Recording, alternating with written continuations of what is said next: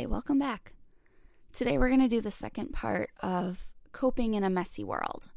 It's been a while since I did my last podcast episode, and the honest reason why is because I've personally also been working on this exact topic in my own life, um, and especially the part of it that I'm going to talk about today. So it's a timely subject, I guess.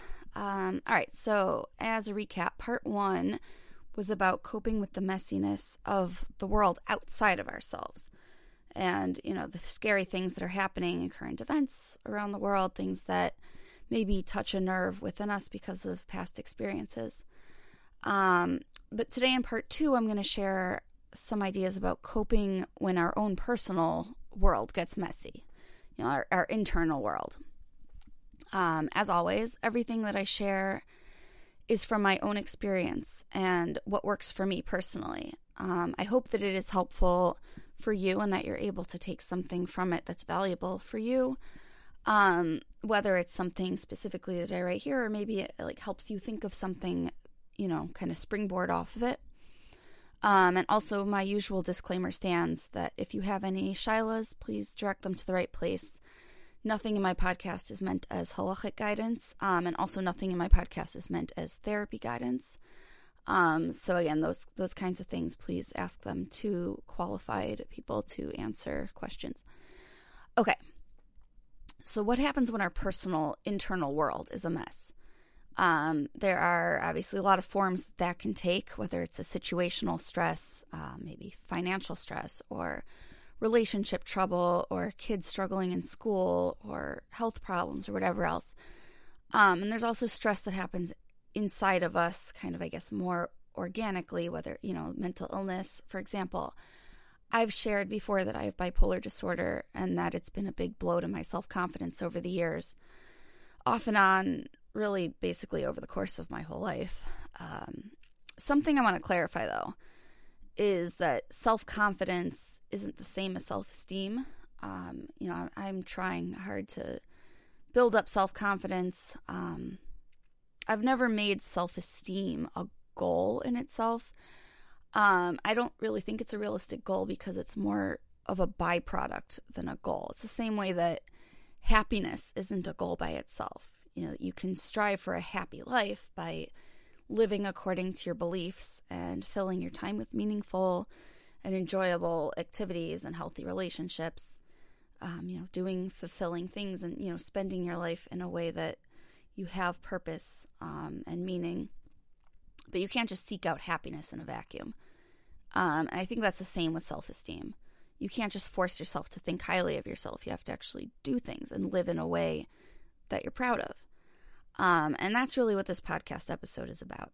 Um, self confidence is something, like I said, I'm working on. I guess that's actually more of a byproduct too.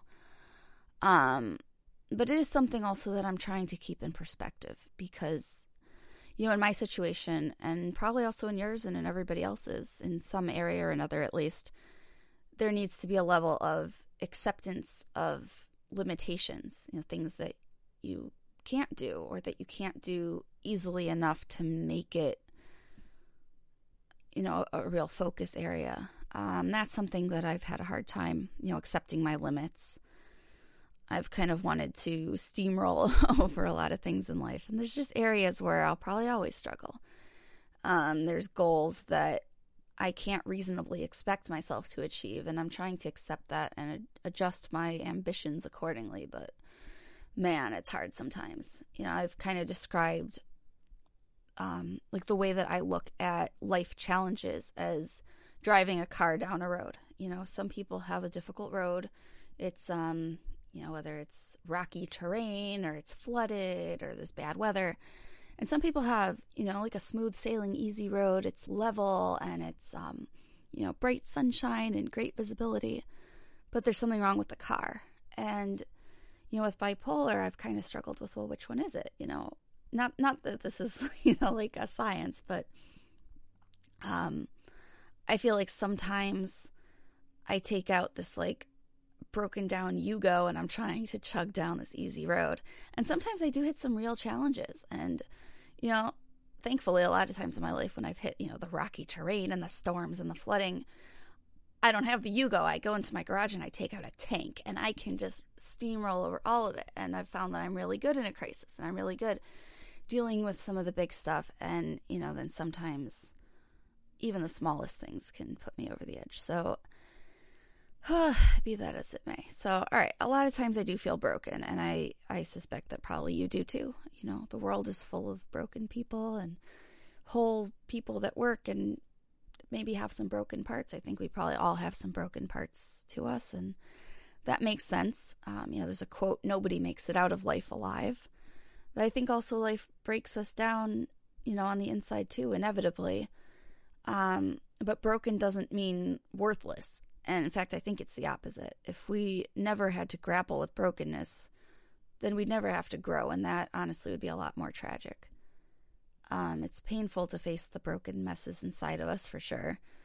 Um, here are some things, you know, there's some things that help me to do that. And two things in particular that I'm going to talk about today are gratitude and meaning both of which are huge subjects in themselves. So for today, I'm looking at the aspect of gratitude that focuses on just that immediate moment and the aspect of meaning that focuses on the goodness inside of ourselves. All right, so first, gratitude. When I'm in a bad spot and feeling like life is overwhelmingly, over powerfully painful, I um I try to pick out one or two things that I can still appreciate even in that darkness. And it doesn't have to be anything major. I'm not talking about making like a big gratitude list or anything. And I'm definitely not talking about things that, you know, quote, I should be grateful for. I literally mean anything in that moment that gives me even a speck of happiness or something to look forward to in that moment. So, for example, one time when I was in a very serious depressive episode and starting to have some very, you know, dangerous thoughts and ideas, my gratitude item was my bed and the sensation of falling asleep. So those are some it was something that felt good to me. It was a place where I felt safe and comfortable. And it was something I could feel genuinely grateful for. Um, if I thought about it consciously. And that's kind of the trick. So I did. I thought about it. I remember driving down the road thinking, like, life is just painful. There's pain everywhere. Then I'm like, well, at the end of the day, I get to go to bed. and that's what powered me through.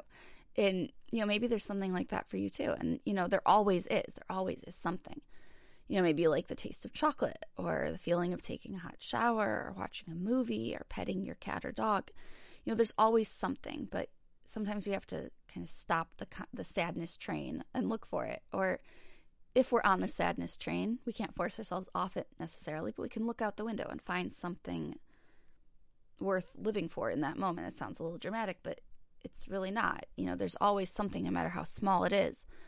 And anything can keep us going if it's the right thing at the right time. Um, all right, so now meaning. And this goes back to the idea of self confidence and self esteem. You know, thank God I've had the opportunity to do a lot of therapy in my life. And it helped me get past some of the really big stuff, or at least, you know, to get it in check enough to keep moving forward. Um, you know, I don't know that some things ever really go away, but you can you can still live a happy, meaningful life, even, you know, with the struggles. Um, so I've been assigned a lot of affirmations therapy assignments, especially during treatment for my eating disorder. Um, to be honest, they never really did a whole lot for me.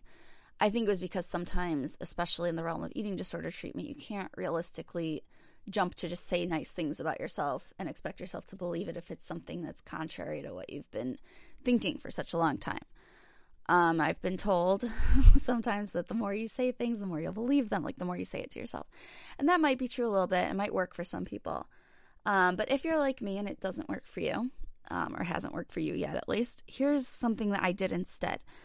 And this was not a therapy sanctioned exercise, it was something that I came up with on my own. Um, so don't take it as therapy advice per se, but for what it's worth, um, I made a different kind of list. I called it my spirituality log. And in it, I wrote out stories from my past. You know, it wasn't just a list, it was literally like a story or a paragraph that showed the light of my soul. So instead of saying something like, I am kind, I wrote out a story of when I was kind. Something, you know, from my past that I'm genuinely proud of.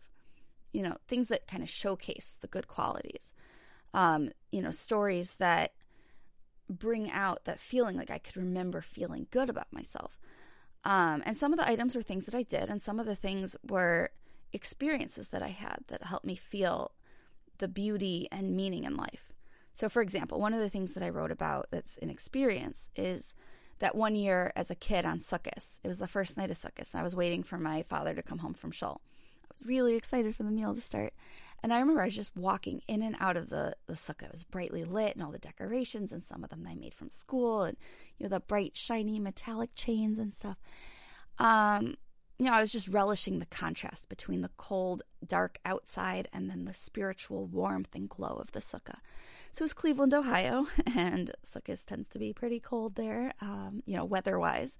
So physically, the sukkah was cold, but the spiritual warmth and the feeling of I guess, divine protection. I didn't really have the words for that when I was, I think I was like seven or eight years old at the time. Um, like I could feel it. It was beautiful and it just permeated my soul. And I put that on my spirituality log and I tried to describe it in detail, things that I could remember from it, you know, the feeling of it, the lights, the smells, you know, the esrog. Oh my gosh, that was, it was really, really good. And, um, it was a bright, shining moment when my faith was palpable. And that's why I put on the spirituality log. It was a moment that I look at, I'm like, ah, I could feel the meaning and beauty of life in that moment. And also, even more, it was that I could build on it. It was something that I could hope to experience again.